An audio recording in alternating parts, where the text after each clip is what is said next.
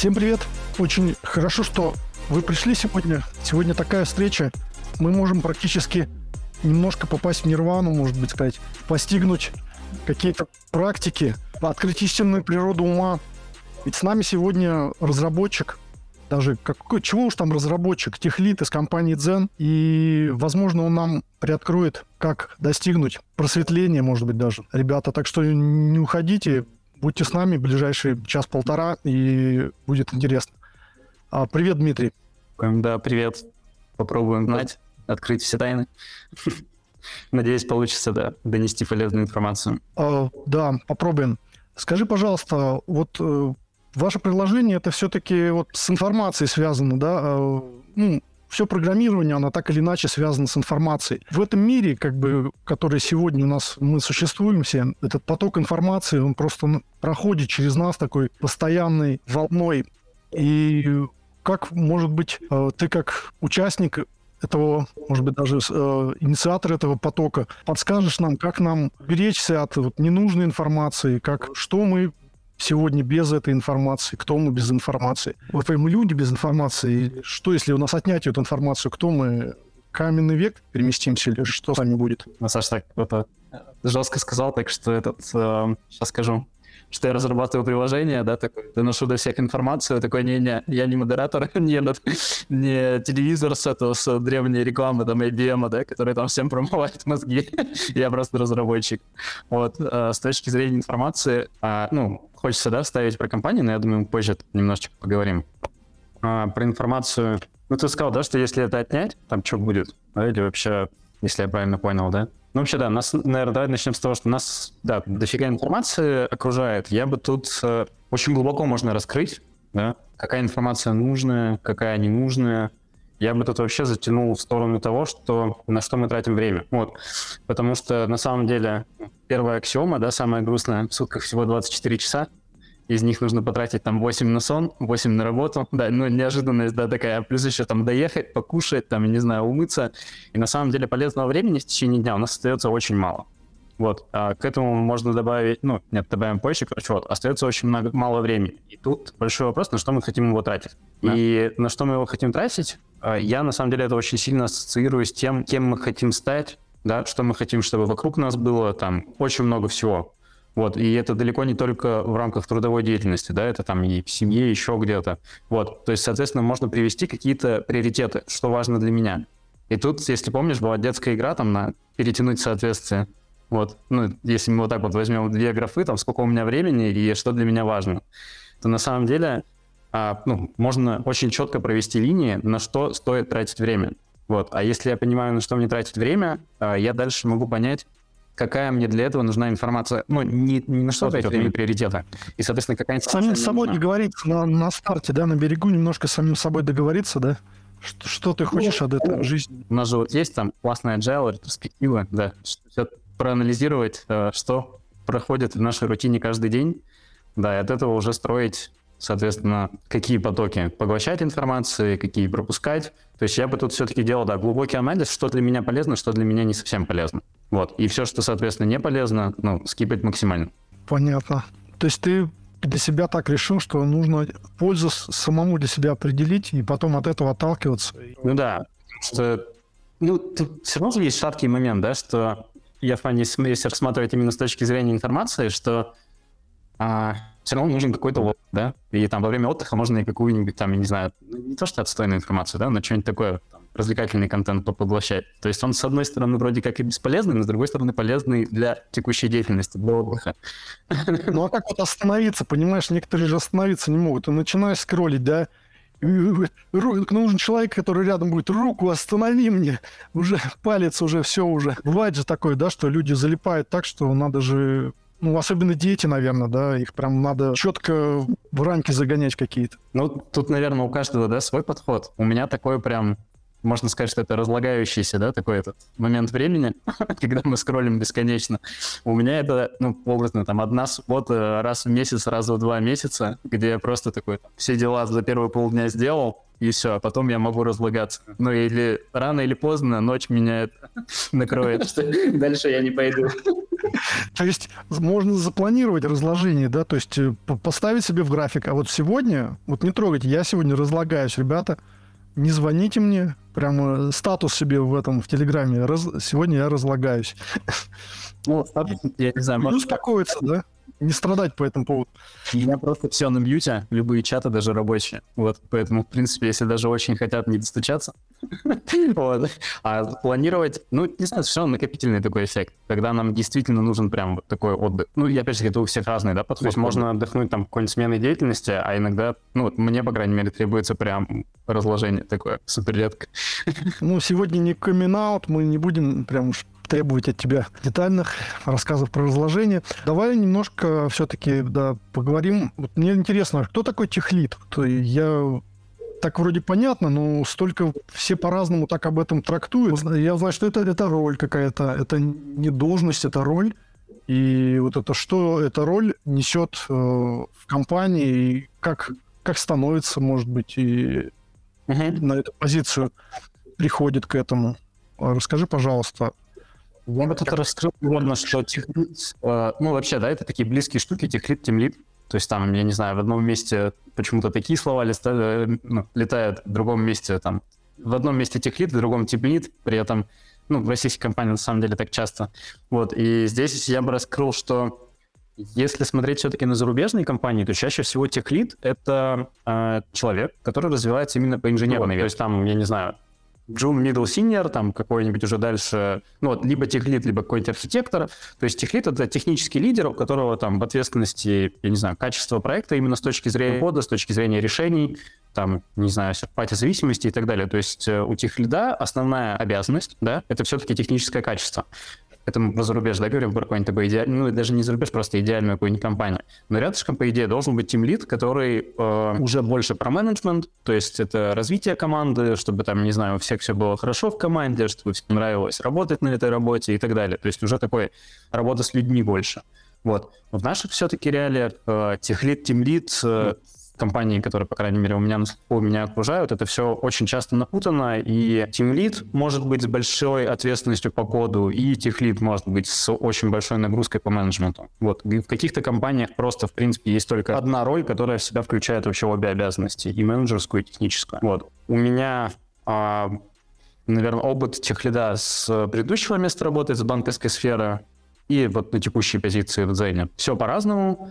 Сейчас у меня получается и техническая нагрузка в плане проекта, это и какая-то архитектура, и качество именно кода, который к моей команде относится, и при этом большая все равно менеджерская нагрузка, наверное, и по работе с людьми в моей команде, чтобы у них там был стабильный какой-то рост развития, и все, все было хорошо у них. И с точки зрения, а, сейчас скажу, у нас такое интересное разграничение, что есть техническая команда, а есть бизнесовые продуктовые команды. И, соответственно, я еще тот человек, который на грани взаимодействия технической команды и бизнеса. Вот, ну и, соответственно, это тоже очень много коммуникации. То есть э, тут наверное, отвечая на твой вопрос, кто такой техлит, в вакууме это должен быть человек, который ответственен только за код, ну и за большую часть кода, и объяснять еще пачки, э, пачки людей, как правильно работать, ну, с кодом. вот. В наших реалиях все-таки это может быть что угодно, и очень много people management. Я думал, сейчас мне все станет понятным, а я понял, что я понял еще столько всего непонятного открылось, что можно сейчас копать и копать еще. Ну вот ты говоришь про ответственность, да, ну senior разработчик, middle, джу, да тот, тот, тот же junior, он же тоже ответственен за код, э, что он как-то безответственно пишет, чтобы его проверяли. Не, ну не то, чтобы, чтобы проверяли, я не про проверку, а это нормально, как, ну то, что он тоже несет ответственность за код, за качество кода. Чего вот Для эта ч... позиция, которая... Что ты подразумеваешь под качеством? Какое качество проверяет техлит? И как это он... Угу. Вот что непосредственно делает техлит? Вот я понимаю, синий разработчик или middle, или junior, они приходят и начинают писать, ну, открывают какой-нибудь там жир, ну, не знаю, какой-нибудь agile свои там, скрам какой-нибудь там и смотрят задачки, да, и начинают их реализовывать, да. Ну, собираются раз в неделю, раз в две недели, там обсуждают все это. А техлит как, как, вот, как он подходит, что он делает? То есть как, опиши, может быть, свой рабочий день или как что ты делаешь, вот, прям конкретно, можешь что-то сказать? Сейчас вообще слезы пойдут скупые. Открываю Zoom. Но а, давай пробежимся вообще от начала, да, а, ну, от, я понял, таких, от грейдов, да, пониже. То есть вот у нас есть джун, но я всегда стараюсь выделять, что у нас на самом деле есть еще и стажер, потому что а, многие люди такие, что типа, сейчас приду на работу джуном, да, пока у тебя нет коммерческого опыта, и ты не можешь нормально там что-то доставлять какой-нибудь качественный код и там вообще решать бизнесовые задачи, ты не джун, ты стажер. На тебя очень много тратится там денег, я не знаю, времени других специалистов и так далее. Вот. То есть, наверное, если мы пойдем от стажера, то есть, понятно, человек приходит в компанию, чтобы учиться, и компания в перспективе верит, что сможет получать от него какой-то В этом плане, вот. я даже не знаю, ответственность на стажере, вот сложно сказать, да, вот ты говоришь, у каждого есть ответственность, да, вот в моем понимании на стажере ответственность, но, ну, не знаю, даже вернуть что-то компании, да, ну, это, это не то, да, получается, ответственность чисто такая у него на сердце лежит, будет он ее выполнять или нет, вот. Потом берем, что у нас джун, да, что вроде как бы человек, который уже там немножко что-то умеет, знаком со всеми системами, а, может какие разбирательства. Вот. Я бы сказал, что ну, в любой крупной компании у нас есть процесс ревью, да, то есть э, Джун кидает код, который должен быть рабочий, но, соответственно, на ревью смотрят, если что-то подправить, есть стайл-гайды, есть линты, то есть, в принципе, там, я не знаю, откровенный какой-то плохой код сложно закинуть. Плюс все равно есть там в крупных компаниях у нас везде там и инженеры по качеству, да, и как, какие-то регрессы к каждой версии приложения. То есть а, мне кажется, что Джун — это тот человек, с которого сложно тоже что-то требовать, и, в принципе, его задачи, они настолько мелкие, а, ну, я в плане по глобальности, да, влияния на продукт, что они потом еще и очень хорошо проверяются, тестируются. Вот. Middle, соответственно, если мы берем что то же самое, вроде человек уже делает какие-то задачи посложнее, может фичу уже какую-то сделать, да, но при этом у него ответственность, вот если мы берем middle, это чтобы фича работала. Вот. Окей, но чтобы фича работала, опять же таки, да, у него там рядом и тестирование, и регрессы, и все остальное. Но уже хотя бы ответ, ответственность, чтобы ну, довести эту фичу до рабочего состояния. Вот, окей. Сеньор потом, да, у нас идет. Сеньор — это все-таки человек, который уже ну, должен делать большие проекты какие-то. Проекты здесь в плане это может быть и фича, просто она объемная, допустим, сильно объемная и на входе с очень большим количеством неизвестных. То есть это человек, который должен там ее распилить на кучу частей, потом посмотреть, что у него сбоку еще есть 2-3 каких-нибудь разработчика, бы кому-нибудь там понакидать задач, сам что-то себе, сам что-то поделать. Все, сеньор уже вроде как несет ответственность за крупное решение. Да? И, наверное, бывает даже часто, что это решение целиком еще, еще и сложно протестировать. То есть это все равно будут какие-то отдельные куски. Вот, мы доходим до техлида. А техлит — это уже человек, у которого в ответственности может быть там несколько модулей даже в приложении. То есть это там не крупные какие-то отдельные фичи, а это в целом прям функционал. То есть вот у меня э, текущий, э, допустим, в предыдущей компании у меня в ответственности была вся дизайн-система, а плюс несколько core модулей на приложение. У меня Еще... а, все, что относится ну, до компании дойдем, авторское направление. То есть, в принципе, весь функционал, который относится к авторам. А это вообще, да, это пол приложения. То есть у нас контентная платформа, да, есть контент, есть потребители, есть э, создатели, да, можно так сказать.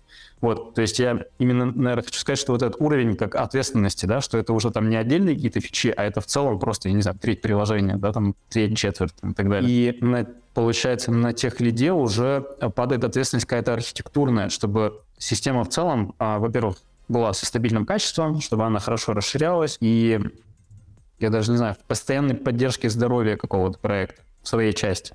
Вот. То есть э, вот это вот, наверное, я вкладываю в ответственность, да, что она на каждом уровне у нас разработки, она на самом деле очень сильно растет.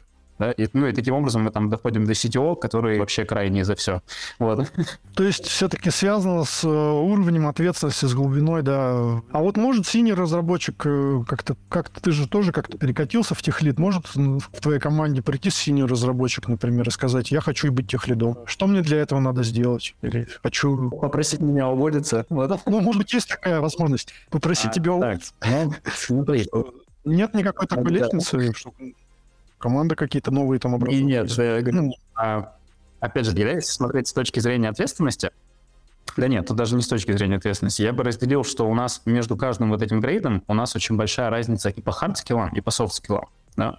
А с точки зрения хард-скиллов, то, ну, если мы смотрим, да, вот опять же таки вернемся чуть до мидла, если мидл, он может разобраться в задачах и сделать ее, но, скорее всего, не супер крупная, она для него уже декомпозирована, да. Сеньор уже там такой смотрит штуки посложнее, декомпозирует, решает, и плюс, я даже знаю, имеет какой-то опыт, как решать такие задачи. Если не знает, то там идет, там немножечко поизучает. Вот. А техлит это уже человек все-таки должен быть с очень хорошим опытом понимания крупных систем, там, понимания архитектуры и, наверное, ну, вообще с хорошей экспертизой и, ну, таким отличным все равно отличным, я в плане отличным от уровня middle э, senior подходом к решению задач. То есть решение задач у нас все равно должно каким-то таким с глобальным, фундаментальным, там, логичным подходом. И если мы теперь, ну, это, да, хард-скиллы, то есть, соответственно, для меня, если человек ко мне на сеньоре, на уровне сеньора приходит и говорит, что он в перспективе хочет стать техлидом, то моя задача составить ему план по обучению, по развитию, да, чтобы он по хардскиллам точно дотягивал. Потому что, наверное, с точки зрения рабочего опыта, с любого уровня на любой уровень очень сложно перепрыгнуть, только решая рабочие задачи. То есть все равно нужно ну, большой пласт обучения проходить. Да? Это с точки зрения хардскиллов, да, то есть, ну, понятно, там, не знаю, выстроили какой-то план по обучению, все, человек там год старается, учится, доходит по хардскиллам. Но дальше у нас приходит еще и уровень софт-скиллов. То есть э, понятно, что у нас на каждом э, грейде у нас совершенно разные коммуникации. Да, если там Джун, он я не знаю, со своим наставником, там, мидлом, сеньором общается, да, мидл уже там внутри команды хорошо общается, там, я не знаю, чтобы решать какие-то покрупнее задачи. Синьор уже за рамки команды, наверное, там выходит и, в принципе, там в бруминге хорошо участвует, там, и так далее. Лид э, любой, это уже точно очень сильный выход за зоны своей команды, да, техлид, ну, техлид, соответственно, тоже. Вот. И любая коммуникация требует... А что подразумевается под этими словами вы выход из зоны своей команды? То есть тебе приходится просто с соседними командами взаимодействовать, общаться с... То есть команда — такая ячейка, да? Да. Которые, а тут надо договариваться, где-то компромиссы какие-то искать бывает, да? Или как? Ну, всегда это просто бывает, да? Если мы возьмем крупный проект, да, а, то получается у нас ну, идеальный мир, да, у нас крупный проект, там все разбито на модули, к каждой команде относятся какие-то модули и так далее. В моей команде, допустим, есть какие-то сложные фичи, которые нужно реализовать в течение полугода-года, да, есть какой-то план. И я понимаю, с кем я пересекаюсь. То есть мне нужно выстроить со всеми коммуникации, чтобы, а, допустим, люди подготовили API шки, или я мог в их коде что-то сделать, да. Потом должен быть взгляд на весь проект. Если мы делаем какую-то крупную штуку здесь, а как-нибудь меняет, ломает ли это нашу архитектуру на весь проект? Будут ли у нас проблемы какие-то в будущем, да? То есть ну, это... это и большая работа именно своя по хардскиллам, да, что нужно понимать, будут какие-то эффекты или нет. И это очень, все равно очень много общения в горизонталях с разными, э, в разных, да, то есть и с командами с конкретными, и уже на уровне каких-то там архитекторов, лидов там и так далее. Вот. А, это, наверное, с точки зрения прямых таких обязанностей. Еще нужно понимать, что к лиду все равно добавляются еще и там всякие вот оценки вот этих там планов, там суперзадач там на полгода, год вперед. Вся нагрузка по найму. А, это тоже падает обычно на, на лида, весь найм в команду. Просто так, наверное, нельзя вот в любой день зайти к этому человеку, у него там свой тоже план. Да, это все надо заранее планировать встречи да, вот с другими командами. Да, если мы смотрим, конечно, на какую-то вот прям крупную ком- компанию, то на ближайшие пару кварталов обычно все всегда расписано. Да. Поэтому, получается, если я в проработке, в технической проработке своей фичи не подумал, что соседней команде нужно будет при... сделать какую-то большую работу, да, скорее всего, я потом в какой-то момент такой, ой, ну, все, там что-то переносим сроки на пару месяцев. Ну, звучит не очень хорошо. То есть нельзя потом постучаться, сказать, ну, что вы там, ну, между делом там допилите вот это, да, это там еще месяцочек, ну, пожалуйста, ну, ребята, ну, вы же такие хорошие. Ну. Такого не бывает, что, ну, Здесь тоже, да? Вклиниваться я... как-то, Я бы сейчас сказал, наверное, свою еще точку зрения, но сейчас прикол небольшой. То есть я сторонник, чтобы за каждым куском кода были свои ответственные. Потому что если я как разработчик могу иду, идти в любую часть проекта, делать там все, что мне душе угодно, значит, просто вопрос времени, когда это станет помойкой. Вот, поэтому, наверное, для меня это очень важно выстраивать границы между командами, выстраивать коммуникации между командами, чтобы мы все понимали, кто что делает, и каждый был ответственен за что-то, и как бы, ну, потому что когда есть ответственность, значит, э, скорее всего, это будет хорошо сделано. Потому, ну, потому что, да, обратная ситуация, если ответственных нет, это точно будет плохо. Вот я бы вот так сказал. Ну, есть какая-то все равно по отделам, по, ну, по командам э, то есть есть свои ответственные, и, ну, например, вашей команде нужно от этой команды что-то, и их от этой, и вот так все переплетается между собой. А кто вот ставит какие-то приоритеты, как бы, чья задача важнее вот в ближайшее время? Кто вот, на... Есть кто-то над этим всем, кто э, над тех лидами, кто... Твой приоритет, вот он в первую очередь, то, есть вот так, вот так, вот так, вот так, и только будем потом вот это, вот это, вот это, вот это. Это как раз общение. Ну, потому что тут э, вещь сложный такой момент. Во-первых, от компании в компании, компании точно все будет по-разному, Да? То есть э, у меня, наверное, опыт такой, что да, мы все равно смотрим, что фичи у нас идут с менеджерской стороны, да, то есть это какой-то продуктовый уровень, что на продуктовом уровне очень часто мискоммуникейшн всякие, что люди там не понимают друг друга, не сказали друг другу что-то и так далее. И то есть э, очень часто это моя прямая обязанность, что ко мне приходит фича, я понимаю, кого она задевает, и я иду просто к другим техлидам и договариваюсь с ними, когда они что смогут для меня сделать. Вот, то есть, наверное, а приоритеты — это уже вот как раз мы, когда общаемся друг с другом, я понимаю, какие у них приоритеты и когда они смогут это вклинить. Да? И, соответственно, чем раньше я пойму масштаб трагедии и проговорю это все, тем больше шансов, что я буду в каких-то сроках, ну, в адекватных, там, я не знаю, которые я могу прогнозировать. Понятно, то есть надо через это пройти, наверное. А вот скажи, э, как ты вот сам, получается, сейчас на, в роли тех лида на это это твоя вторая работа. Да. А до, до этого ты как-то к этому шел. Можешь вспомнить, как ты к этому шел, как, где этот переход произошел, когда ты понял, что ты, тебе хотелось бы большего, тебе хотелось бы что-то иначе? Помнишь ты этот переход? Я думаю, тут также можно вообще с самого начала идти. Такой жизненный путь, да? Но именно в разработке, да? То есть у меня, наверное, опыт первый... Ребята, вы куда-нибудь спешите? Дима говорит, что надолго. Вот. А у меня, наверное, опыт был, это я начинал со стартапов, с небольших, и а, я там, наверное, не успевал понять, что я хочу, что мне не нравится и так далее. Стартапы схлопывались. Вот. И первая уже такая на подольше работа у меня был это аутсорс, и в аутсорсе я, наверное, достаточно сильно прокачивался, э, хотел сильную техническую команду, и, в принципе, когда я э, устраивался на работу, мне сказали, что она будет, но ее не было. Вот. И глобальной такой штукой было, что в аутсорсе я очень расстроился расстроился, что, ну, может быть, у меня такой был плохой опыт, но что основное это были сроки, и качество продукта, и качество продукта именно с точки зрения кода, и качество продукта для пользователя, это было очень второстепенно. Я бы, наверное, сказал, что вот это уже точка роста, да, что я понимаю, что я не собираюсь пилить какие-то однотипные задачки, непонятно какие, и лишь бы в сроки уложиться без разницы на качество кода, да, а я хочу все-таки делать решения, которые крутые, которые там с перспективой, и что пользователь точно вообще кайфанет, когда этим будет пользоваться. То есть это у меня был, наверное, ну, это был переход в другую компанию, и тогда я понял, что я тяну на медла.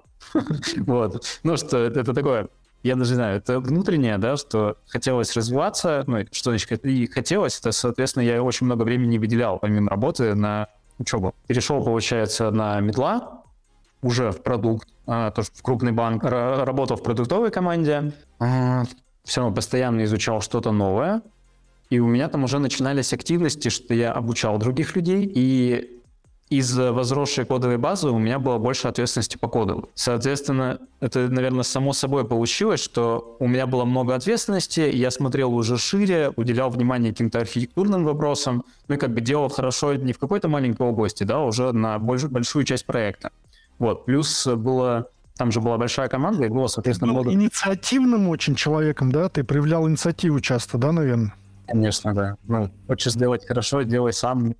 И, наверное, из банка в банк я там перетекал. И, знаешь как, здесь такой сложный еще вот момент, не то что сложный, вот ты говоришь, помнишь ли ты, как рос, да?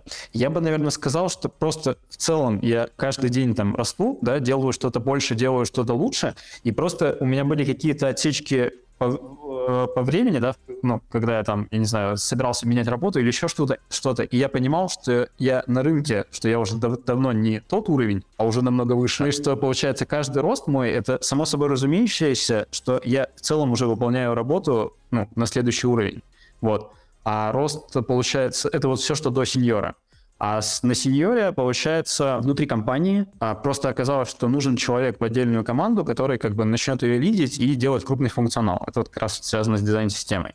И нужен был доброволец. Я такой посмотрел по своей нагрузке, по своему времени. Времени нету, нагрузки немерено. Такой, конечно же, я готов взять еще одну активность. Вот. Но стандартный. стандарт. Не было такого, что тебе просто скучно становилось на тем делами, которые заниматься. Ты как переходил куда-то повыше, повыше, там становилось скучно. И ты искал, чтобы еще, чтобы еще. Не было ли тебе скучно на вот этих нижних позициях, которые ниже?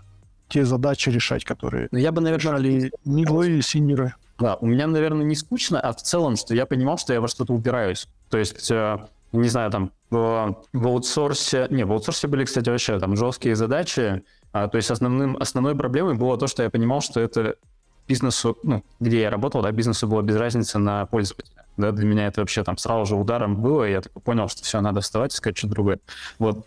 А с э, банками уже, получается, я, наверное, в целом закрывал все жесткие интересные задачи, и у меня там был кейс вообще классный, что команда планирует свои задачи там на полгода вперед, да, там, ну, там на месяц, на квартал, на месяц, на квартал и на полгода вперед. И в крупных системах уже не раз замечал такую деградацию, что команды начинают поменьше планировать, чтобы, не дай бог, не светиться по каким-то KPI плохо на досках. И получается, я все время упирался в то, что я круто, качественно закрыл все свои задачи, уже я дрифачивал все, что можно было. И такой, что делать? Давайте еще что-нибудь возьмем. А мне такие, типа, спокойно, спокойно, нету, нету пока больше задач, типа там, ну, с чем-нибудь еще позанимайтесь. Вот, и видишь, я, я не могу тут применить слово скучно, я понимаю, что как бы все, ну, я вырос, вырос с этого места, надо как бы двигаться куда-то дальше. Они не успевали тебе задач нарезать? Да нет, там быстро все решилось, и я там не, не ждал там годы, что новых задач. ну, то есть, да, весь э, бэклог почистил там, и ну, понятно было, что текуч... нету такой э, потока, наверное, там задач, проблем, которые надо решать. Ты сказал, что ты со стартапов начинал. Может, могло это как-то поспособствовать, то, что ты стартап это все-таки ты должен больше вникать в процесс, может быть, там же на уровне выживания это все, да, тебе нужно больше во все процессы вникать, ты как там, может быть, универсальный солдат, и за Петю, и за Васю, и за всех. А нет такой связи с этим не связываешь ты с этим? Мне кажется, это в целом от человека зависит. То есть вот у меня какое-то такое есть рвение, чтобы там, я не знаю, чтобы вся система, ну, до куда руки дотягиваются, чтобы было хорошо. Вот. То есть вот у меня какое-то такое есть. Там, сделать все хорошо, там, я не знаю, потом уже смотреть, там, надо ли что-то еще там подправить, еще, там, еще что-то доделать. Ну, кажется, что не со стартапами, да, связано. Это давно, с рождения. Понятно. А вот образование, которое у тебя было, э, ты, помню, как ты говорил, что у тебя достаточно хорошее образование. Ты закончил не один институт, я так понимаю, да? Не, не один, да. Один? Там упасло, да, да. У меня прикладная математика с ПБГУ. А до этого, да, физмат-школы, и причем три физмат-школы вот разные. То есть я переезжал из города в город, и последний как раз в Питере заканчивал академическую гимназию при СПБГУ. То, то, что там, я даже сейчас э, ачивку можно на, на публику, что два человека с России был конкурс, вот, и я был один из двух людей в России, кто поступил туда. Ну, там просто были наборы восьмого было, да, а я в минус старший класс поступал, и там очень мало людей выбирают. Ну, только тех, кого числили до этого. Вот. По образованию. Да, вот роль твоего образования, как она можешь ты оценить, насколько она способствовала, может быть, скорости, с которой ты можешь впитывать знания, она как-то тебе заточила под это? Конечно, я все-таки ну, сторонник того, что, наверное, математический, ну, вообще там, математический склад ума, да, вот это там, анализ там, данных знаний там, и так далее, какой-то, там, не знаю, статистические подходы и так далее, это очень сильно влияет в нашей сфере, ну и, как ты сказал, да, возможность впитывать в себя информацию. Тут, наверное, даже ну, впитывать это больше, я бы, наверное, сказал, за целом. Если человек отстрадал 6 лет в универе, да, ну, то он готов дальше впитывать информацию. вот. А с точки зрения математики, тут, э, тут, наверное, большой плюс то, что работа с абстракциями, работа с большими сложными системами.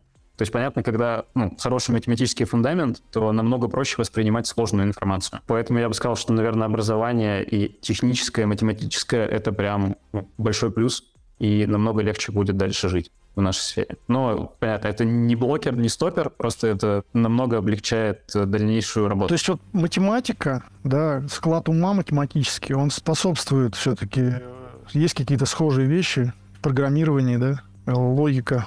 Э, и получается, вот как э, ты смотришь, может ли быть крутой разработчик тот же без, без знаний математики? Может быть ли он высок, каких высот можно достичь, например, без знаний математики и сознания математики? Или это очень специфично, это в каких-то определенных э, сферах требуется? Видишь, математика у нас вообще обширная, да? То есть я бы сказал, что у нас для написания кода обязательно это именно ну, какое-то понимание структур данных и сложность операций. Вот это прям базовое, что нужно знать. Если мы сейчас говорим, что каких высот можно достигнуть, то, не знаю, знаком не знаком, есть книжка «Думай как математик» Барбара Окли. А это про женщину, которая там была совсем гуманитарием, по-моему, ну, там у нее куча институтов, а по-моему, лингвист она в итоге была. И по каким-то своим жизненным причинам попала в армию, и ее взяли на радиосвязь. И, получается, она не могла пробиться выше по, по должности, потому что она была ноль в, тех, в технике. Не понимала, как работают вот э, все устройства, как вообще там радиосвязь э, проходит, то есть вообще чем они занимаются с технической стороны, вообще у нее было ноль понимания. И она начала учиться и потом написала книгу, соответственно, как подходы в обучении, я не знаю, какая-то там, тут, наверное, да, слова там дисциплина, там, не знаю, регулярность, э, там все в книге у нее описано, что она в целом э, как изучала, у нее тренировались нейронные связи, и она медленно, но верно сформировала свой технический склад ума, и как бы, ну, можно сказать, стала технарем. Она, по-моему, даже научную степень потом какую-то получила именно в технической сфере. Вот. То есть здесь я именно, да, если возвращаясь, ты говоришь, можно ли стать хорошим программистом, я считаю, что если у человека была какая-то база, ну, минимальная, да, математики, и он уже становится там хорошим специалистом, скорее всего, он уже это все натренировал да, потому что в нашей работе все равно там, я не знаю, ты работаешь на крупных проектах, работаешь с большими какими-то абстракциями, у тебя хочешь не хочешь, у тебя вырабатываются эти там нейроны, и ты начинаешь как-то думать в сторону, да, вот те же архитектуры, это что же вот какое-то такое техническое, логическое, там, не знаю, расположение. А мы не говорим сейчас про вот, ну, понятно, до какого-то уровня все могут, наверное, достигнуть в математике, и вот, а вот чтобы супер каким-то вот профессионалом стать в, своей, в своем направлении, ну, пусть это там будет ну, связано с математикой какой-то Э, не знаю, где-то машинное обучение, может быть, не знаю. Сложно, наверное, сказать, потому что все-таки где я себя вижу, да, это мобильная разработка. У нас тут все-таки не rocket science. Да, там ну, достаточно простые штуки, и здесь, я не знаю, там, богом математики не надо быть, чтобы познать дзен. вот. Ну, если я помню из института еще, когда сидит поток, например, там, или несколько потоков, да, и препод по высшей математике пишет там какую-то формулу, и такой, так, а что-то я здесь забыл там. И такой один человек из там из тысячи человек поднимает руку. Вы забыли здесь вот это. Знаешь, вот кем он мог бы быть в программировании, я вот не знаю. То есть есть же такие люди, которые прям вот выделяются, да, на общем а, фоне, и вот мне всегда было интересно, а кем они потом, где они? Блин, ну, тоже такая интересная штука. А, всегда очень важна грань, да, где-то. То есть э, сейчас у меня почему-то в голове, вот, вот ты сейчас сказал, у меня в голове вот эти флешбеки, это какой-нибудь индексовый код, где там все на своих велосипедах, да, и вот ты думай, плюс или минус, что у человека была хорошая математика, потому что эту фигню потом не разобрать. Или чтобы понять, что человек имел в виду там на 10 тысяч строк, надо просто вот докторскую степень в математике в каком-нибудь направлении иметь. Или там, я не знаю, а подход э, у Телеграма с кодом, да, там тоже вроде бы как бы ребята, которые там супер прокачанные, ты смотришь на код и понимаешь, что вот она когнитивная нагрузка, что шаристые люди, они даже не задумываются, что они пишут сложные вещи, что это потом просто практически невозможно понять. Поэтому вот, э, ну, я бы сказал, ты говоришь, да, там человек, который все знает, да, там руку тянет. Возможно, его до кода не надо допускать. Ну, то есть все относительно, то есть нужно смотреть все-таки уже на другие, ну, не только на математику. То есть, как сказать, он напишет так сложно, что кроме него никто не разберется, что он написал. Ну, это вполне, да, может быть. Я еще вспоминаю, э, там, у IT-бороды, по-моему, где-то давно было интервью с человеком, кто олимпиадник на Python, и у него там кейс был, что ему по работе сказали, вот напиши вот такую-такую штуку. Он говорит, да, все окей, там ни слова больше, я сейчас делаю. И через два дня приносит на два листа 4 кода, ну, то есть там, не знаю, строк 200, да, там супер алгоритм, а ему такие говорят, системная функция в одну строчку. Ты что творишь? Ну, то есть, вот как пример, да, что нам, ну, то есть, мне кажется, в нашей сфере намного полезнее, наверное, знать какую-то платформу, особенности, да, что у нас есть, есть, там, как это можно использовать, чем какие-то вот такие там фундаментальные там алгоритмы и какие-то там жесткие подходы. Понятно. Ты когда-то говорил, что ты выступал на кофе-код, метап, по-моему, и ты говорил, что надо как-то делать так, чтобы забирать больше, а отдавать меньше. А в чем это был этот твой месседж? Да, да. Сейчас, говорю, будем переобуваться, потому что, да, там было э, выступление, к которому я подготовился дня за три, за четыре. Не помню, что я точно сказал на том докладе к нему была достаточно сжатая подготовка. Вот. Но, наверное, сейчас, с текущим моментом, знаем вниманием, наверное, в текущий момент я бы сказал, что я стараюсь отдавать больше, а если что-то вернется, то как бы все зашибись. Ну, то есть, не знаю даже как-то, потому что все, что я делаю, то есть я же все равно там, не знаю, там, отдаю там какие-то там знания, там, эмоции и так далее, что это также и меня наполняет, и, соответственно, даже при отдаче, то есть это ну, все равно уже какой-то там обратный эффект он есть, вот, поэтому старайтесь отдавать больше, все всегда вернется, вот, главное смотреть, чтобы возвращалось достаточное количество, наверное, для продолжения своей деятельности. Вот, наверное, так сказать. Потому что если мы все-таки в, в один какой-то канал отдаем много, а нам там отдачи ноль, просто вопрос времени, когда в нас самих там, да, ноль останется. А отдавать все-таки надо больше, да? Может Да, быть, я, я ошибся. и Ты, действительно там сказал, что надо больше отдавать. Хорошо. Э, Тогда вопрос отпадает. Давай поговорим про Дзен. Расскажи, пожалуйста, как вы выстраиваете внутри работу с командой, как вы получаете новые знания, обучение, про обучение, может быть, что-то нам раскроешь. Мгм. Ну, давай в целом про Дзен. Я себе открыл шпаргалку, потому что это текст, который я точно никогда не запомню. А, в общем, Дзен — контентная платформа. Э, не знаю, там, ну, возможно, пользовались. То есть там, Я сегодня установил. да, кайф. Как тебе? а, увидел, что там 5 табаров внизу. Да. э, Полистал, по- пощелкал. Да, выбрал наверное- тему в начале. Да-да, у нас, короче, смотри, по цифрам 4,7 звезды в App Store, но я считаю, это прям очень круто. Се- ну, больше 70 миллионов пользователей, 100 тысяч активных э, создателей контента в неделю, то есть типа авторов да, на неделю, и больше 10 миллиардов событий в день. Это прям вообще дичь какая-то. Вот.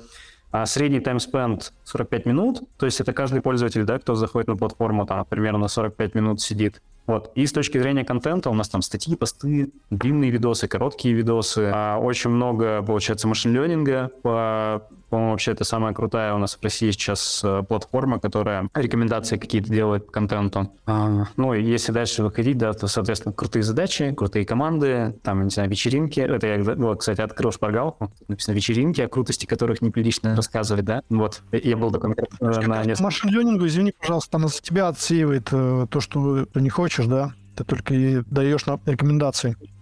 Ну, Так получается. Я, наверное, тут особо не скажу, потому что машин learning это все-таки прям отдельные команды, с которыми я не пересекаюсь в работе. У меня все-таки iOS и, ну, соответственно, клиент, да, а машин learning это работа, получается, где-то на подготовке данных для клиента.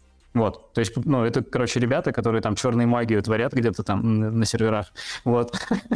Я с ними, да, никак... Ну, я, кстати, вот зарегался, зашел, и мне вначале... А я тематики выбрал, там, технологии и там еще что-то. И вначале он мне выдал ленту не с тем, что я выбрал, но потом как-то это все обновилось и перестроилось, и там уже Geekbrains появился и всякие вот такие штучки. Ну, я точно знаю, что у нас прям там супер фича, что в зависимости от того, там, зарегался ты уже что-то делал или нет, у тебя там разные ленты. И, ну, это прям, это не моя команда, соседняя команда занимается, не, не, не команда, даже направление целое, пользователь, направление продукта пользователей, по-моему, как-то так правильно называется. Вот. И там ребята, вот, да, тоже вот эту черную магию творят, что в зависимости от того, зарегался ты или нет, если зарегался, что ты делал в приложении, и под тебя контент, на самом деле, да, очень сильно подстраивается. Вот. У тебя был вопросик про команду, Тут, наверное, в целом могу сказать про структуру, то, что у нас около 30 ios наверное, даже побольше, и продукт глобально делится на две части. Это ближе к видеоконтенту, и точнее, у нас вообще-то, я бы сказал, наверное, продукт и видео. Странное название, не надо вдумываться. Вот. Что типа все приложение и видео просто чуть-чуть отдельно. Вот. Я нахожусь в команде продукта, и там у нас разделение еще на три. Это ближе к пользователю, ближе к автору и базовое качество. Ну, это, наверное, во многих компаниях это все команды инфраструктуры, команды платформы. То есть вот у нас это базовое качество. Вот, каждый этап примерно 5 человек. И а, такой интересный подход, что вот у меня, допустим, команда, я плюс три инженера, и это, я бы сказал, техническая горизонталь. И каждый инженер, он привязан к какой-то продуктовой команде. То есть тут вот такой сложный момент, что получается, я работаю где-то с четырьмя бизнес-командами, и у меня своя одна техническая команда. И мы, получается, обслуживаем продукт, да, чтобы ну, помочь бизнесу доставить фичи, реализовать какие-то задумки там и так далее. Поэтому, да, сложный момент коммуникации в команде. То есть у меня получается пять команд. И везде, везде, да, какие-то свои коммуникации. Но основная, это, конечно, ну не то, что основная, упор на которую это я делаю, это моя техническая команда, это именно инженеры. Там мы выстраиваем работу, у меня несколько встреч на неделю, именно технические, да, что у кого в команде там что как. 30 человек только в твоей команде? Или- Ну, Это весь продукт, это весь iOS. Вот, в моей команде три человека, плюс я, то есть нас четверо. Ну и у нас там еще две ставки, я все еще ищу людей. Вот, ну и тут, наверное, если, да, хопа задел такой, э, ищу людей, сразу же нативная реклама, да, там у нас планы, по-моему, расширяться там X2 или X3 в ближайшие годы. Так что найм, мне кажется, у нас там вообще неизвестно, когда прекратится. А в моей, да, вот три человека плюс я, и по активностям, да, как э, сказал, что технические встречи, где мы обсуждаем вообще все, это и какие у нас общие задачи, и там по архитектуре, по модульности, то есть вообще все, что касается нашего общего кода. И здесь у меня нагрузка, и, наверное, как тем лида, то, что с каждым человеком отдельно ведется работа по поводу того, вообще, как ему работа в компании, какой у него там план по обучению, по развитию, где он сейчас с точки зрения разработчика, да, что ему нужно делать как раз, чтобы там достигнуть следующего уровня. И, то есть это все моя, моя работа с человеком. Вот. То есть это вот с точки зрения коммуникации внутри команды. Ты прямо знаешь, э, какой человек чего хочет и какие у него планы, чтобы для чего это делается? Блин, наверное, в должности это нигде не прописано. Это я считаю, что это прямая моя обязанность э, как руководителя где-то слышал в зарубежных книгах, ну, кто-то читает умные зарубежные книги, я слушаю подкасты, поэтому я знаю эту информацию. Вот. А, что цель руководителя — это строить отношения, а задача руководителя — это закрывать э, потребности бизнеса. Вот. То есть я с этим полностью согласен, что, наверное, моя цель — это выстраивать сильные взаимоотношения внутри команды и сильные взаимоотношения с каждым отдельным инженером. И, соответственно, а то, как человек будет расти, как он будет развиваться, это прямая моя обязанность. Вот, соответственно, разговоры о том, ну не разговоры даже, да, а понимание того, что человек хочет, и я даже не знаю, его какие-то там планы, цели и так далее, это отчасти и мои планы, цели, да, потому что если человек будет достигать своих целей, а он, соответственно, в любом случае будет более ценным человеком для компании, для моей команды, ну и то есть мы вместе будем достигать каких-то больших результатов. Да, про обучение ты тоже хотел Хотелось бы узнать, как вы выстраиваете, возможно, процесс обучения в команде. Есть у вас что-то такое? Mm-hmm. Такие практики? Ну, я думаю, что в любой крупной компании есть вообще такое, что про обучение, да, что можно записаться там на всякие курсы, метапы, там, конференции и так далее и получается за счет компании за рабочее время куда-то съездить, чему-то обучиться. Вот для меня все-таки обучение это больше такой рутинный процесс. Опять копнем чуть флешбеки вьетнамские, копнем чуть назад, что если, ну, как я считаю, если выполнять только рабочие задачи, то очень мало шансов, что человек вырастет как разработчик. Ну, адекватно вырастет. Вот.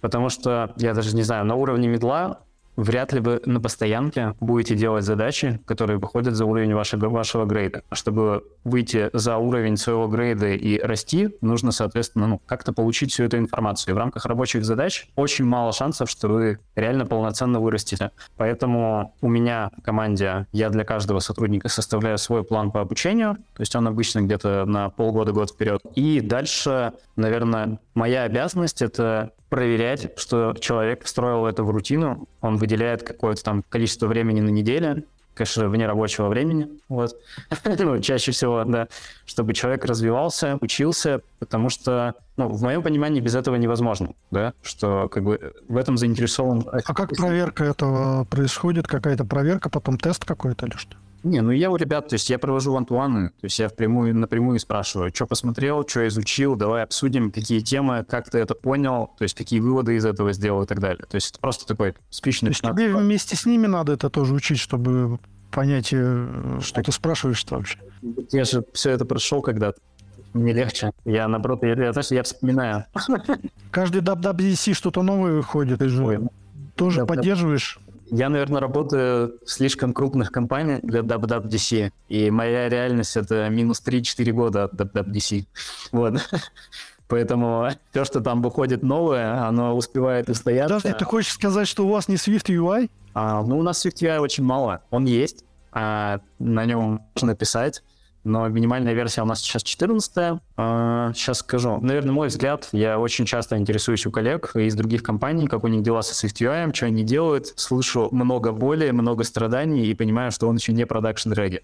Вот, ну, полноценно. Это ты скажи предыдущим нашим двум гостям, которые Нет, тоже. далеко уже продакшн и в ready. Когда у тебя от версии к версии все меняется, то есть это все-таки... Ну, наверное, я как техлит, я не могу принять решение, да, что мы это затаскиваем единственным решением на наш функционал. То есть э, у меня есть планы по SwiftUI на ближайшие полгода-год, э, что мы будем внедрять его кусочками в легких э, сценариях. Вот. Ну, на самом деле то же самое касается комбайна. Да, то есть э, у меня был опыт большой на реактивщине на RX, и в сравнении я понимаю, что это очень сырая технология ну, я сейчас про комбайн. Вот.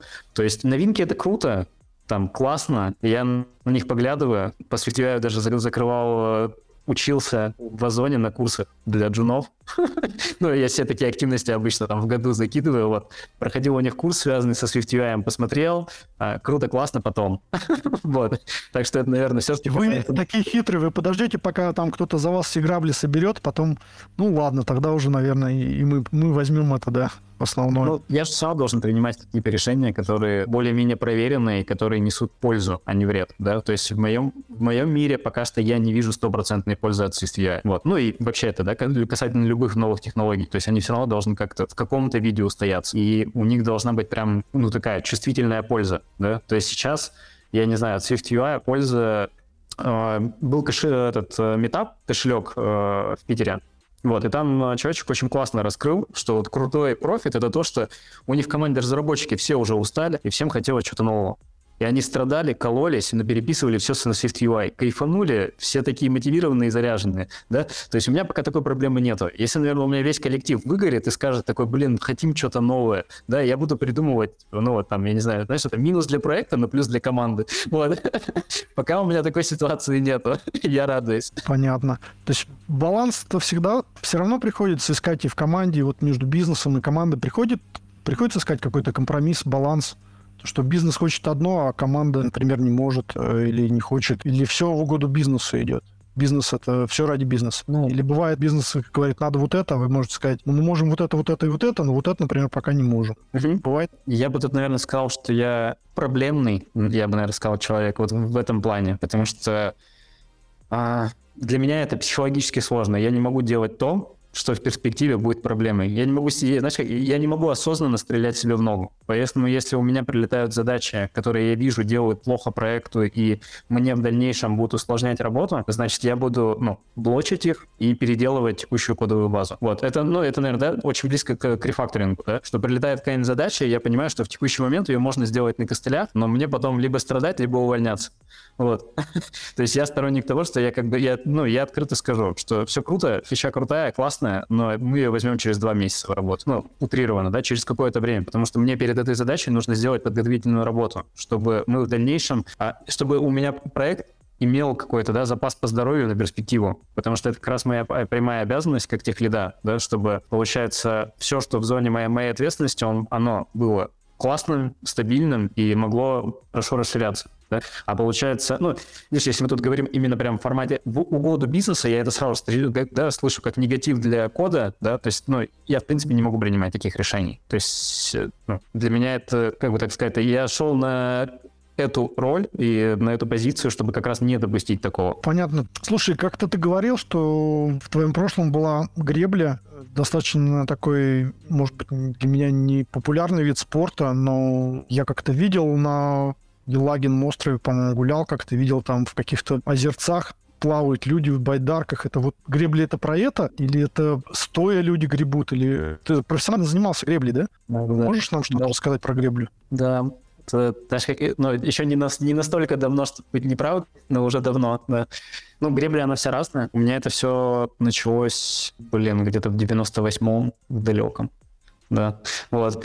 А я пришел к маме на работу, там был большой дворец культуры, там было очень много секций, и была секция по гребле на кайках. Это, если кто-то см- смотрит летние Олимпийские игры, это грибной слалом называется. Это когда такие небольшие водопадики, там деревянные вешки висят над, над водой, растянуты растяжки, на них деревянные вешки. И нужно, получается, где-то по течению, где-то немного против течения проехать трассу определенным образом. То есть там, ну, где-то там какую-то вешку с одной стороны объехать, где-то с другой, ну, это все на скорость занимался года 3-4, кучу медалей по области собирал, прям очень хорошо у меня шло, там походов немерено, уходили в походы зимой и летом по месяцам с палатками. Все же просто вот уезжали там э, по России, просто вот месяц, маршрут, э, там каждый день по 25-30 там, километров на байдарках, и потом лагерь разбивали, все, в следующий день утром опять собрались, плывем. Вот и так месяц от одного города до другого и на поездах. Вот. Зимой ходили в Хибины. Вот. А на сам... Потом я переехал в Питер, и у меня со спортом немножечко откинулось, потому что я залип в мой РПГ. Вот. Но где-то в 2014 году я увидел, случайно в Лосево отдыхал, это недалеко от Питера, и увидел такую небольшую лодку, а мужичок такой в возрасте плыл, такой там что-то такое интересное на ней делал, я такой, о, круто, надо как бы смотреть посмотрел, это, ну, соответственно, в твоей абстракции это тоже гребля, вот, но это уже называется фристайл, а, это небольшие лодки закрытые, где на бурной воде, то есть там где хорошее течение, делается какая-то акробатика на воде. С 2014 года начал этим заниматься, и в 2018 году да, получил КМС, стоял на тумбочках, и второй на чемпионате России, и стоял там на вторых, на третьих местах в Кубке России. Вот. Это 17-18 год, но Получается, здесь особенность спорта, что он требует очень много выездов заграничных, потому что все крутые плейспоты, они в основном за рубежом. А у нас есть в Карелии вот как раз где проходит чемпионат России. Но даже на чемпионате России там было, вот сейчас помню, по-моему, плюс два воздух. Ну, то есть кататься в воде на такой, в такой температуре так не особо приятно. Поэтому туда приезжаешь только на соревнования. Это всегда выход из зоны комфорта такой вот. Сесть в лодку, поплыть, она ее же перевернет, там ты там нахлебаешься чего-то там еще головой в какие-нибудь там уступы там пару раз, да, э, приложит тебя. Ну, тут это, как правильно, да, гребец, да? Это полный гребец, я бы сказал. Вот. Как такое? Видишь, сначала на лодке, потом в аутсорсе. Это все связано. Вот. Но я бы сказал, что вообще спорт, он, э, ну, не спорт даже, да, вот эти вот зон, выход из зоны комфорта, это все такие эмоции, там, какой-то адреналин, то есть это прям, не знаю, крутяк, это краски в жизни. То есть меня прям очень драйвило, ну, до 18 года. 18 год у меня просто переломный получился, что, ну, нет, во-первых, у нас локдаун, да, и особо не покатаешься. Я бы, наверное, сейчас бы с радостью там на пару недель бы скатался покататься на лодочке в какую-нибудь Германию. Вот. Ну и приоритеты, что наверное, если взять мой там 16 год, у меня было за сезон 90 трени- тренировочных дней. Это с апреля по октябрь. А сейчас я, в принципе, я себе такого не могу позволить, потому что у меня очень большая нагрузка по работе. Тогда была, ну, тогда была другая работа, другая нагрузка. Вот. Твое стремление в спорте, оно как-то помогает тебе? Э, амбиции, они похожи с амбициями в работе, может быть? Что-то пересекается? Твои эмоции, твое желание достигать результатов? Я бы, наверное, сказал, что это даже, ну, тут опять все относительно, да? Если мы смотрим на спорт, можно же спортом заниматься зарядку каждое утро по 10 минут делать да, а можно заниматься именно спортом для достижения каких-то результатов. Ну и на самом деле достижение каких-то результатов, оно у нас, ну, это, не, наверное, не только спорт, да, ту же МРПГ возьмем, да, как бы там качаешь своего персонажа, достиг... ну вот опять же таки, да, можно взять, что человек по полчаса утром там такой там носу поковырял, поиграл, а бывают те, кто все-таки на соревах выступает, да, то есть я бы тут, наверное, сказал, что это какая-то внутреннее там качество, черта какая-то, именно превозмогать себя, показывать какой-то результат и стремиться, главное, к этому результату. И, соответственно, если ты ставишь себе какие-то такие цели, то ну, на постоянной рутине делать что-то для достижения этих целей. То есть у меня ну, такое есть. У меня на самом деле были и в игрушках тоже там призовые места на разных соревнованиях, и, соответственно, в спорте это тоже потом стрельнуло. Сейчас это в работе, да, что какие-то новые результаты все время, да, какие-то цели, результаты, достижения там и так далее. Это, это же э, спорт, особенно профессиональный, это же выход за пределы, за пределы возможностей, да, за пределы возможного, как бы, на, это работа на пределе своих способностей, как бы. а может быть вот в программировании что-то такое, что ты прям вот выходишь за какие-то пределы, и достигаешь чего-то, что никто, например, пока еще до тебя не достиг. Что-то открывать, что-то изобретать, исследовать какую-то область неизведанную, да? Ну, я понял. Но в спорте, наверное, ну, в спорте это более отчетливо, да, потому что у меня там были и на грани травм, то есть меня там и суставы отписывали, и, ну, там на самом деле такое пограничное было, да, и в соревнованиях, когда ты участвуешь, то есть у меня прям были моменты, когда я там чуть сознание не терял, короче, ну, нагрузки именно. Все-таки, если мы перекладываем дальше на программирование, то, ну, у нас в целом, знаешь, там что-то сидишь на офисе, в офисе на стуле, там кофеек попиваешь. Ну, какая зона комфорта? Выход из зоны комфорта. Вот. ну, то есть, мне кажется, несравнимо. Вот. Понятно, что тоже есть какой-то выход за какие-то нормы, а это там, ну, так же, когда там работаешь по 12 часов в день или ну, у меня, наверное, из-за ответственности все равно там были моменты, когда я, в принципе, не могу уснуть, потому что у меня очень много проблем в голове крутится, которые мне нужно разрулить. Я просто встаю и всю ночь там добиваю все, ну, чтобы разгрузить себя. Но я бы не сказал, что это какой-то такой... Ну, для меня это... Я не разграничиваю это как выход из зоны комфорта, да, это для меня это... Для меня это уже какая-то рутина, там, что это просто ты сидишь, ну, я не знаю, не сидишь даже, а берешь и делаешь свою работу, делаешь ее качественно. Вот. Понятно. Вот ты говорил как-то э, к наступальном этапе, что, наверное, это все вот, э, чтобы не выгореть, чтобы достигать результатов, планировать, это все же как контроль над собой, да, про контроль, про дисциплину, про обратную связь себе давать вовремя, и отдыхать успевать, и все-все-все. И это как четко надо вот, дисциплину, да, контролировать себя. Или иногда можно и, как вот, не знаю, говорил Альберт Эйнштейн, не знаю, помнишь ты такую фразу его, что если беспорядок на столе говорит, что беспорядок в голове, а что значит тогда пустой стол? А ведь, знаешь, многие открытия какие-то открывались совершенно случайно. Там не было никакого контроля, порядка, наверное. Пенициллин, рентгенское излучение – Виагру вообще случайно открыли, если помнишь. Это лекарство для, сет, для, сет, для пожилых. А может быть такое в программировании, что человек что-то там создает, создает какие-то приложения, потом раз и какое-то такое приложение создал с таким крутым дизайном, до него никто, например, такой дизайн не придумывал, а он взял и придумал, вот случайно. Ну не, ну он как-то шел к этому, понятно, но у него не было планов, например, создать такой крутой дизайн. Вот что-то он исследовал, исследовал, все попробовал, потом раз его осенило там. Ну давай попробуем по порядочку пойти. А, первое у тебя было про выступление на метапе, да, что каждой сферы там куда то что отдаешь. А у нас в группе кофе кода питерская есть классная штука, что там, когда кто-то пишет про выгорание, идет этот, этот мемасик, что выгорание не существует, слушай мой доклад. ну и ссылка на мой доклад. вот. Я, ну, наверное, я просто, да, триггер выгорания, короче, что, ну, если человек приходит к выгоранию, ну, тут, блин, да, такое хайповое слово, короче, если в целом человек вот так опустош... опустошается по своим по ресурсам, значит, он очень давно делает что-то не так, вот, и я тут, наверное, сторонник, что в целом нужно поднимать голову из песка, оглядываться вокруг и смотреть, что ты делаешь, какие ты эмоции от, отовсюду получаешь и так далее. Потому что там у меня было приведено в докладе вот это колесо жизни, там, которые вообще все сферы, да, что у нас есть, там, дом, работа, хобби, друзья, там, что-то нет, там, там, я не знаю, если загуглить колесо жизни, каких вариаций только нет. Вот, и нужно понимать, что мы где-то больше отдаем, где-то больше получаем э, в определенные моменты времени, и эти сферы всегда меняются. То есть, э, я не знаю, в, в один, ну, там, тут не год, да, в один период жизни мы больше вкладываемся в работу, а, я не знаю, больше кайфа там получаем, потому что у нас там достижения, результаты, там, я не знаю, все нас поощряют, там, что типа общественное, да, какое-то признание. Вот, а дома может быть вообще там, да, все не очень. А следующий год на работе, все, ну, я тут не годами, наверное, да, момент времени какой-то, что на работе все плохо, но все круто дома, и вся эта поддержка идет там из дома. Вот, когда-то там друзья, хобби и так далее. И что тут нужно, наверное, в целом смотреть баланс, не баланс, да, но чтобы все-таки была какая-то текучка, то не только в минус везде, да, чтобы все-таки были какие-то сферы жизни, где все хорошо. А если везде все плохо, значит, давно нужно меры принять какие-то. Это я такой сразу, что такой триггер на выгорание на свое выступление. вот.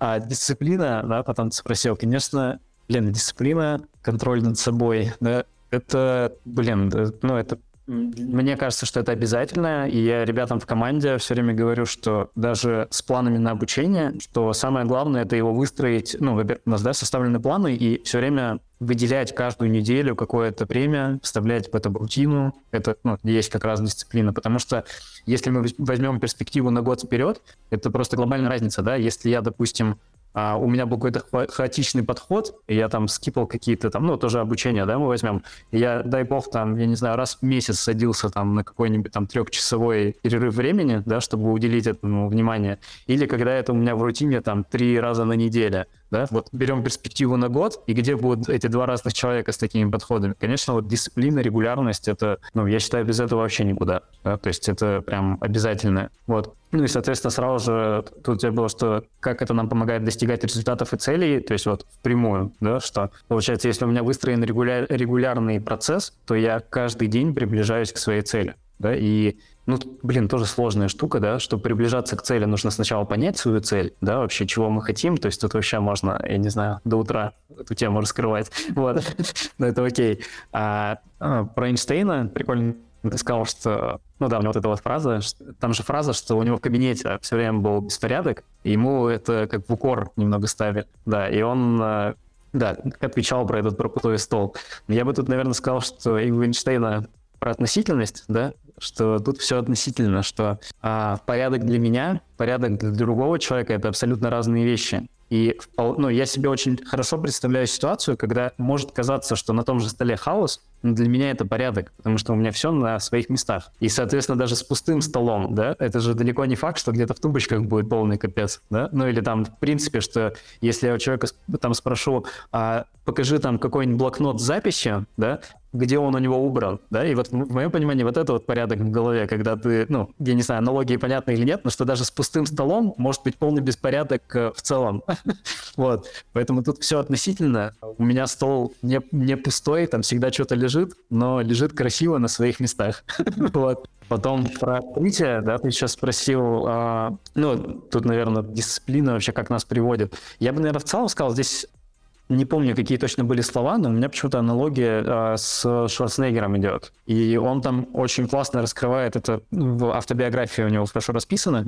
что он каждый день трудится для достижения каких-то своих целей, и понятно, что у нас в жизни, да, многое это случайность. То есть какие-то, ну, все, что у нас там, я не знаю, куда нас приводит, я не знаю, какие-нибудь там крутые штуки, которые у нас в жизни происходят, это все какой-то, ну, какой-то момент на это сыграл, да? Ну, вот даже вот я там, я не знаю, в спорт пошел, да, это просто в какой-то определенный день зашел в здание, где в этот момент проносили лодку. Оказаться в нужное время в нужном месте? Да-да-да, вот, и у Шварца у него про это очень сильно тоже так раскрыто, но при этом он, он сбоку и говорит, что только из-за того, что он каждый день идет к своей цели и достигает каких-то результатов, тот день, когда судьба улыбнулась ему, он оказался подготовлен. Вот. И тут, э, ну, то есть я эти вещи как бы связываю. Да? Если, наверное, не идти, не достигать чего-то, то даже когда рядом будет там вот эта удача с хвостом, да, которую можно поймать, вот, если я не был готов к этому дню, то как бы она и уйдет мимо.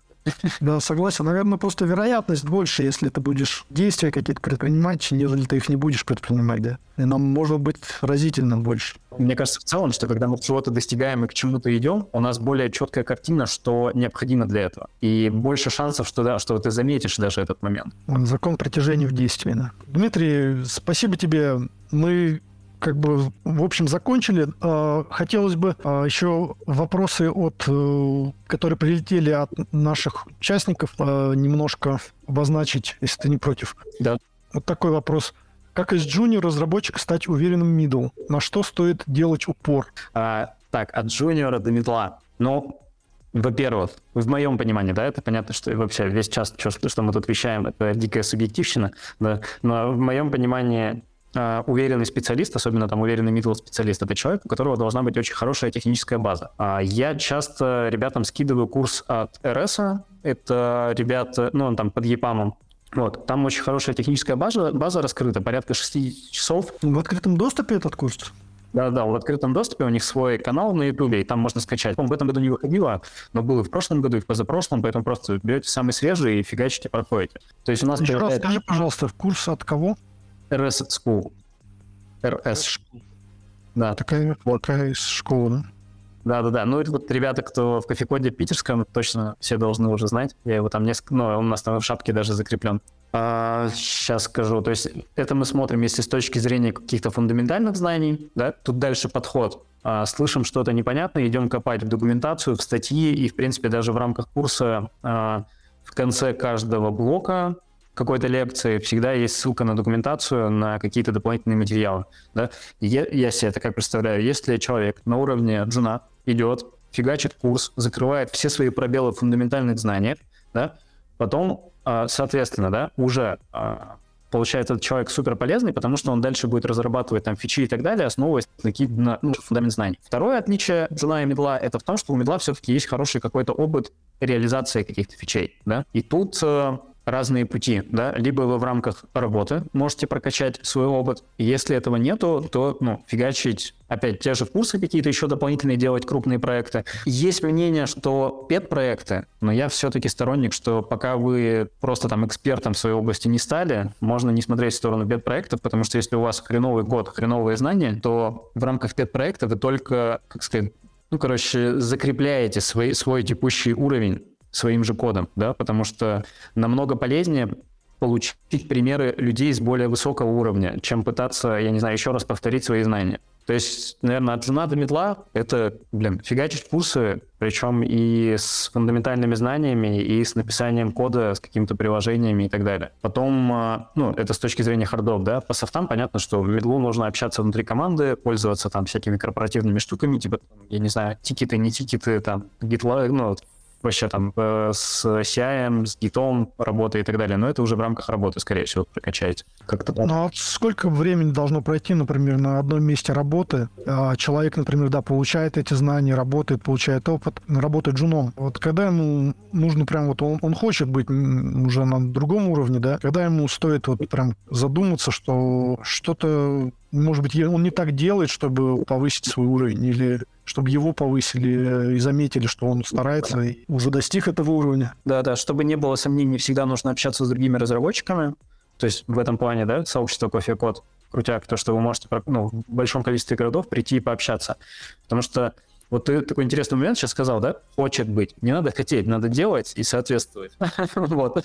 И если мы берем, да, вот там, ну, что человек, он там фигачит, прокачивается, да, такой, и в какой-то момент понимает такой, что хочу быть медлом. Не надо хотеть, надо как бы вот проходить курсы, поднимать свой там опыт, знания, там вообще вот скиллы, да, вообще все это поднимать, чтобы ваша уже текущая рутина, она соответствовала медлу. А дальше это уже выходите, ну, если в рамках компании вас не оценивают так, да, то выходите на встречу, понимаете, тянете вы на этот уровень, не тянете, блин, дальше вот этот вот грустный момент, а что в рамках компании вы понимаете, что вас не ценят, вы идете на собесы, понимаете, что где-то вас ценят больше, ну, как бы исход предсказуем.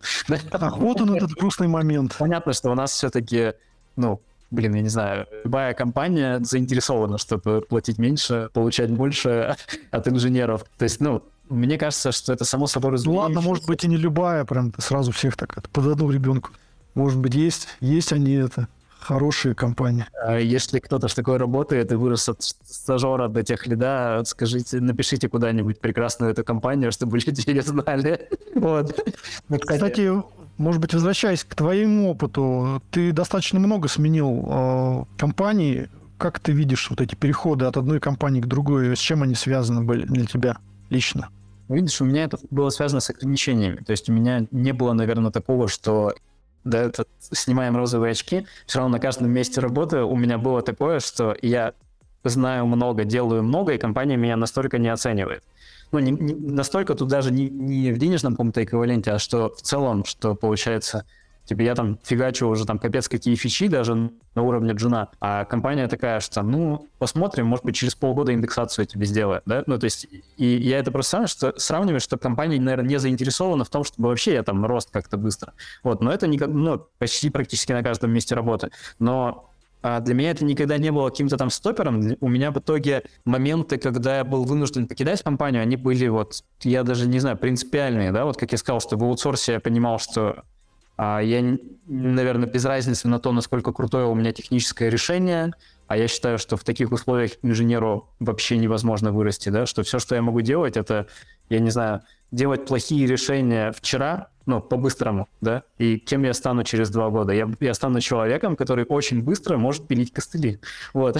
Но у меня целей таких не было, поэтому я просто вынужден дать и искать другое место работы, вот. Ну, и на самом деле на каждом, да, были такие приколы, которые я понимал, что мое текущее развитие в компании, оно совершенно просто не идет в одну сторону с моими личными целями и развитием как инженера. То есть какой-то естественный процесс такой был, да? Так, Дмитрий, может быть, еще парочку вопросов? Ой, давай. Во время. А, больше такие вопросы по э, комьюнити, скажем так. Ты же тоже состоишь в комьюнити и принимаешь активное участие. Как ты повлиял на комьюнити, может быть? Как оно на тебя, может быть, повлияло? Ну, комьюнити ты имеешь в виду именно Coffee Code? Coffee Code, да. Ну, может быть, ты еще про какой-то комьюнити расскажешь? Не, ну, я не знаю, там сейчас э, Сергей ворвется, если что, да? Я, наверное, сказал бы, что все равно, ну, причастен и стоял у истоков. Э, с первых встреч в Питере присутствовал на ну, вот когда Сергей Игнатюк, получается, организовал первые встречи, я в них присутствовал. Это у нас было недалеко от станции метро «Техноложка» в кафешках. Тогда было очень мало людей, там буквально там человек 5, наверное, приходило. И я приходил как самый опытный разработчик, мидл из крупного банка, такой вообще папка. Вот. И... Это вот вокруг кого собирались люди и ждали, что же он нам расскажет, да? Вот, я бы, наверное, сказал, что, что я привнес в комьюнити а, наверное, я стараюсь, ну, все я из тех людей, кто старается очень большое внимание уделять развитию, да, какому-то обучению. И, наверное, на всех встречах э, люди приходят и всегда получают от меня какие-то знания. Поэтому это, наверное, это мой вклад в комьюнити, да, что я прихожу тем человеком, от которого можно чему-то поучиться. И ну, это на самом деле было с первых встреч, потому что первый кофе-код, он был организован в формате а человек приходит, рассказывает свою историю, дает какие-то советы по тому, как подойти к обучению. А там же, там, не знаю, сразу же и код посмотрели, и кому-то программу обучения скорректировали. Тут же, там, не знаю, на следующей встрече собес провели, человеку полный фидбэк, какие темы ну, подтянуть там и так далее. То есть считаю, что этот как мой вклад в комьюнити имеется. вот. С той точки зрения, а, что я получил от комьюнити, это, конечно, ну, любое любая передача знаний — это двухсторонний процесс, да, получается, я кому-то, кого-то чему-то обучаю, да, передаю знания, я даже не знаю, как сказать, у человека даже есть запрос, да, допустим, я с ним делюсь какими-то знаниями, я уже получаю какое-то удовольствие, да, что я могу привнести что-то полезное, да, или, ну, то есть тут, наверное, как э, ученик с учителем, да, там менти-менти, ментор-менти там за рубежом, да, что это, ну, это все не односторонний процесс. Я также очень много получаю от людей, там, эмоций, благодарности там, и так далее. То есть это, наверное, с точки зрения кофе-кода. А, плюс у меня первое выступление, я бы сказал, мое э, на публику, это 21 год. Это Озон метап совместный с кофе-кодом. И вот как раз там вот это у меня был доклад про выгорание, что его не существует. Вот. Ну, я не помню, какая там был формат, но да, после мимо нашего, да, теперь, теперь такой доклад. Вот. Давай вот закругляться, наверное. И последний такой вопрос как раз про выгорание. Как гореть? Не выгореть. А ты что-то частично ответил. Может быть, закончишь как-то этим вопросом на этой высокой ноте. Как прям гореть, вот, чтобы вот тебя хотеть разрабатывать, не, не гаснуть? Да не знаю даже, делайте хорошо, Делайте то, что вам нравится. В моем... Делай как надо, и будет, что будет. Да не, не, нет. Делать хорошо, и будет хорошо. Будь что будет, это уже... То есть, ну, я все сторонник того, что все, что мы делаем, все, что нас окружает, получается, мое внутреннее состояние, да, как наше, это все в зоне ответственности человека. То есть получается, что то есть я понял, максимально противоположно от того, что будь, будь что будет, да, что получается, вот я как человек, получается то, какие отношения вокруг меня, там, да, там, что у меня дома, что у меня на работе, это полностью моя ответственность. Соответственно, если я хочу на работе, да, там, я не знаю, гореть, ну, гореть в плане, да, приносить постоянно какой-то высокий результат, да, то это получается моя зона ответственности, ну, то есть быть каким-то, быть продуктивным, да, что мне для этого надо? Мне для этого нужно там какой-то там, я не знаю, режим более-менее, понимать, что у меня там в других сферах деятельности все хорошо, чтобы у меня не было такого, что как бы, да, везде плохо, и на работе будет плохо. И заниматься любимым делом. Ну, любимым делом туда все такое относительное. То есть вот для меня я получаю кайф, когда я делаю крутые технические решения, особенно на перспективу. Вот. И, соответственно, блин, каждый день моей работы я делаю вещи, которые как бы мне в кайф. Вот. Поэтому... А ну, можешь вспомнить что-то, какое-то крутое техническое решение? Которое сэкономило миллионы еще. Которое сэкономило миллионы.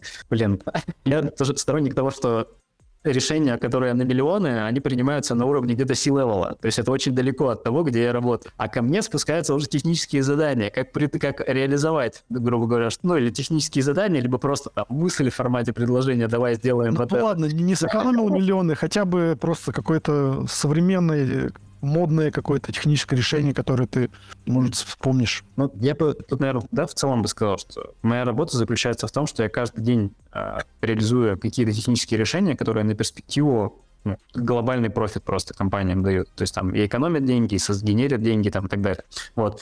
И получается, если мы копнем, там, я не знаю, первые работы, да, когда я там джуном работал, это были вещи именно формата просто супер крутые экраны там с крутыми анимациями, Потом на уровне медла там в банке у меня было, что я просто отрефачивал и сделал нормальными 5-6 модулей в приложении, что, получается, в целом в этом функционале было комфортно работать, и анбординг других сотрудников стал намного дешевле, чем был. Да? То есть, ну, я, я считаю, что это крутой технический вклад. Потом там другом банке я сейчас реализовывал дизайн-систему, которая со старой все страдали, в новой, получается, просто там радуга светила. Вот. И на текущем месте работы, то есть я смотрю на систему, я понимаю, какие у нее минусы, и все, я дальше разрабатываю план и делаю так, чтобы в будущем всем было хорошо. Вот. То есть, ну, это, да, такой сложный ответ, но получается, что в целом моя работа — это крутые технические решения. Спасибо, Дмитрий. Это было интересно. Может быть, многим ты открыл открылся сам с какой-то другой стороны и рассказал о себе. И у нас же все-таки про личности. И сегодня ты был с нами целых уже полтора часа. Спасибо за твое время, что уделил нам столько времени. А, ребята, вам тоже спасибо, что пришли, послушали. Дмитрия, а, Дмитрий, скажи что-нибудь, и мы прощаемся. А, до следующего подкаста. Спасибо, что позвали. Блин, кофе-код, очень круто, что еще и подкаст появился. То есть вот, как я сказал, что мой путь с кофе-кодом от самого старта, поэтому я очень рад, как развивается сообщество, и, и очень рад быть частью этого сообщества. Спасибо вам, будем расти дальше. Спасибо, что ты с нами. Ребята, до встречи в следующих сериях. Ждите анонс. Хороших вам выходных.